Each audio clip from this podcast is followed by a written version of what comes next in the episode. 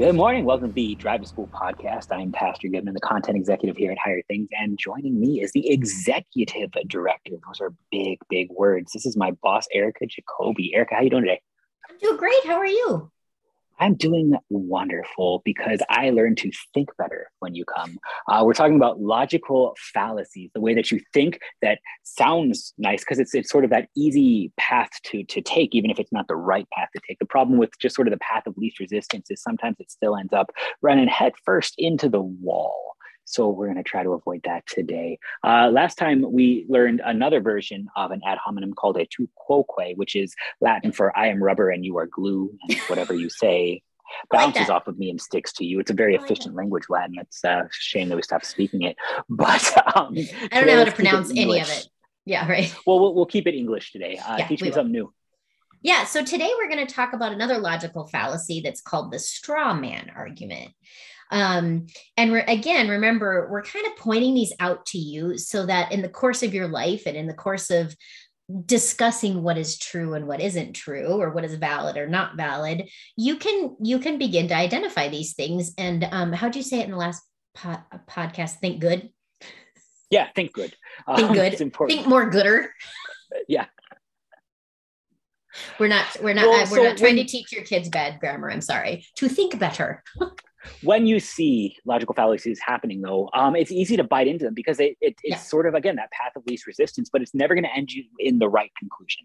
And so when you can start to spot them recognize them both in others and in yourself uh, it, it helps you think good but it also helps you figure out how to respond when you're encountering them because you're going to find some strawmen out there. Uh, would you tell me what a strawman is though so i know where to find one absolutely. Um, and le- uh, let's be diverse and say it can be a straw woman argument too. Straw person. A straw person. Politically correct here, right? Um, but all joking aside, um, these arguments have been around, these fallacies have been around for a really long time, which tells you something about people, right? These logical fallacies yeah come up and because they are effective in derailing really getting at the truth. So that's why we're we're making the point of pointing them out.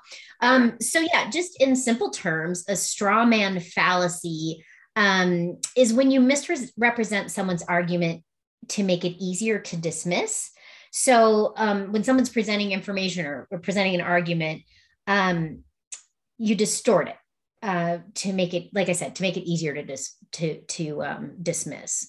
Um, so you put you take the person's actual argument and um, you kind of replace it or build on it with a more distorted or exaggerated or conflated version of their position. Right? Um, it's um, hyperbole, right? It's exaggerating it, if that sort of makes sense. So it would be like getting um, a, a, flannel shirt and putting a bunch of straw in it and then making fun of it instead of me. Why do you always make this about you? I didn't even make fun of you the last. I didn't even make fun of you the last time. I, I did. Okay. I did it with tu quoque. I did it. I was good. Yeah. So, but so then, give me an example of a straw man so that I, I can make sure I've got it pinned down. Then. Well, sure. Okay. Um. So okay, let's, let's theology. Get, what do you think? Oh, theology. Well, let's yeah. see. I, so I know we believe that we yeah, believe that uh, you should baptize babies, right? right. Um, because well, babies are born. Oh, this sinful, is a good one. Um, and uh, we recognize that the babies are in need of salvation. This is the simplest way to deal with it. So Romans chapter six tells us the wages of sin is death. And the free gift of God is life everlasting in Christ Jesus our Lord. And so it's, it's really painful math, but can babies die? And then the answer is yeah. So the answer is that they need Jesus, and Jesus is given through baptism. So we should baptize babies. Now it's easy to make a straw man, however, mm-hmm, of mm-hmm. baptism. That um, we would say, well, how can a baby choose to be baptized? Babies can't choose to be baptized, so babies aren't actually baptized. This is a straw man argument. It's an argument that isn't actually the argument. It just sort of looks like it in a flannel shirt, but it's not the real mm-hmm. thing. You want to hear another one? This is a real life yeah. example that you made me think of. Um, a friend of mine in high school um, was was did not believe in infant baptism, and when we argued it, he actually said to me, "He's like, well, why don't you just take a crop duster and baptize everybody?" Right? There's the straw man mm-hmm. argument. Because is that what so the argument is really about? Because what is right? Because when you really actually about? want to deal with that, well, I can say like five times. Well, you're right. Babies can't choose to go to church because they can't even choose not to poop themselves. And I, I, can also talk about why it seems wrong to just run around with a super soaker yelling in the name of the Father, Son, and Holy Spirit. But that's not what we're actually talking about. It's sort of like it and easier to knock down. So we don't have to deal with the real thing. Yeah. But I want to talk about the real thing. Right, right. We want to talk about whether infant baptism is efficacious or not. Then that's the that's the topic under discussion. Yeah. So um, before um, we talk about yeah. how to pick them out, um, yeah maybe how how can I keep myself from using them because I'm kind of prone to it. Yeah. I would rather put words in your mouth than address what you're actually saying. So how can I stop myself from using? Well, that's really great because you're acknowledging, and I hope as we go through uh, our different examples of logical fallacy that you are kind of turning the lens on yourself as well as on your neighbor because um, it is human nature to kind of fall into these fallacies. So it's great that you're kind of you're kind of pointing it at yourself. At I a poor miserable sinner. Yeah. You. Um, so I think that's actually the first step is to just um, is to um, is to think about it in those terms. Is to think about it. Well, am I using this? Am I doing this? And when you approach a conversation, in particular with an uh, with another person, and you're having a discussion and trying to arrive at the truth, um, you you want to think to yourself am I listening? Right. This is where you're actually, am I listening to what they're saying? Right. And I think one of the best things you can do is to kind of re- repeat back their own argument. So if maybe I don't agree with you on infant, infant baptism, maybe I just kind of repeat back to you what you said. Is this what you're saying to me? Is this the topic that we're we're discussing? And I think that's a really actually a good starting point is just to do some actual listening because that is kind of loving and serving your neighbor, isn't it? Listening to yeah, them and, and hearing puts, what they have to say it puts kind of a curb and a guide on the conversation and we we like those things so that that's useful. Um yeah. Yeah. how about what well i was going to say i mean you can make you can make you can actually give an example of a straw man argument by saying you know um you really shouldn't make straw man arguments. Well a straw man argument to that would be like oh i guess we just should not have arguments at all then right? That's actually making a straw man argument out of it. Right. Right. Well, um, no, because we, we need to figure this, this out, but let's let's maybe do it in a better way. How can I respond to this this thing then? Um, because you just sort of put me in a corner. Right.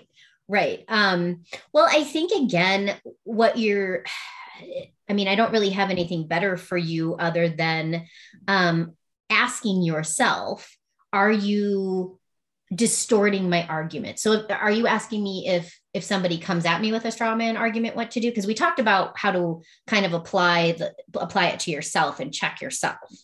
So are you asking me, you know, how do I if you I'm in a discussion to my neighbor, especially when my neighbor gets heated because straw man arguments don't tend to come out in those sort of good natured discussions. No, they don't. And I'll give you like a real recent example of one and maybe that's a it's a good one to kind of recheck us cuz it kind of gave you the silly one.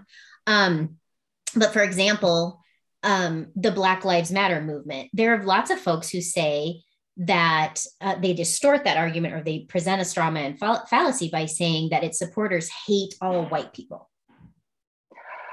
So maybe the response then would just be to ask the question Do you hear me saying that I hate people who aren't Black? Right. Because that's not my intention. And if that is what I'm have said, I want to apologize for that. But what I would like to talk about is this, not that. Yeah, and we, we actually go. need to refocus then, right? Yeah, we kind of need to. We kind of need to again draw it back to really the topic that's under the under discussion. Um, and in that case, it would be if you're talking about the the black the Black Lives Matter movement, you're going to want to listen. Um, and if you if you sense a straw man fallacy, um, you're going to actually you know, sometimes just repeating back what the straw man argument that they've presented to you. So you're actually saying to me that supporters hate all white people, all Black Lives Matter people, all hate all all white people. And sometimes hearing the straw man argument, it, it kind of exposes mm-hmm. it to them, right? Um, and again, it's it's it's bad argumentation to use all, to use the extreme language, all or never or always. Um, that's that's really kind of a weak argument as well right um, and so right. to kind of kind of draw it back kind of repeat it back um, and really and that kind of slows again, the pace too right it does it does yeah, yeah. so I, I, can sort of say um, in, instead of that what do you think that I am saying here? Because there's a disconnect along the way, and, and we need to figure out what that is before we can we can go on. Yep. And again, most of the time, it's about I think the straw man argument comes when you touch on a really sensitive topic, right? You have poked somewhere that it, it kind of hurts, and so I'm going to protect myself and attack, right? And so maybe what you say is, I'm aware that I've touched on some, I've touched a nerve. Um, let's talk about that that might be the best most loving and christian way to kind of, kind of to kind of talk about that that topic or whatever truth you're trying to arrive at right because one of the biggest differences between genuine argumentation and, and the straw man are that there's never any nuance to straw man arguments there's always nuance to the real ones. And so what we we even need to be able to do is sort of say, I don't want to paint with a broad brush here. I'm, I'm willing to be nuanced. I want to have a real discussion. But if all we're going to do is sort of paint with these broad brushes, this might not be a discussion that can go forward. I'm not trying to corner you or trick you or beat you. But we need to talk about the ins and outs of the thing. And you can usually tell you're in a straw man argument if there's never any nuance allowed. Yeah. And at that point, it's okay to tap out because you, once again, you may have just realized that you've come into a discussion where you are not entering that discussion with the same purpose, which is to um, come to an agreement or to come to an understanding. This person really has an axe to grind. And at that point, it's okay to tap, tap out because you're not going to get anywhere with it other than it's going to be like proverbially, proverbial banging your head against a wall, right? And that's okay. Tap out there's a difference between helping and winning. And yeah. we're not here to win. We are actually here to help. Helping is about the good for your neighbor. Winning is just about looking good for yourself. And if that's what you're after, you should repent. And if that's what your neighbor's after, there's only so much help that's going to come. But if, if it can be a genuine discussion where there's there's help, there can be nuance, there can be love, there can be forgiveness, then we want to make sure we think good while we do it. So we're going to avoid logical fallacies like the straw man. Yep. Awesome. Got anything else for us? Not today. Isn't that enough? All right. That's plenty. We'll have to do You're always expecting me to do something more. On that note, before I get fired, we out.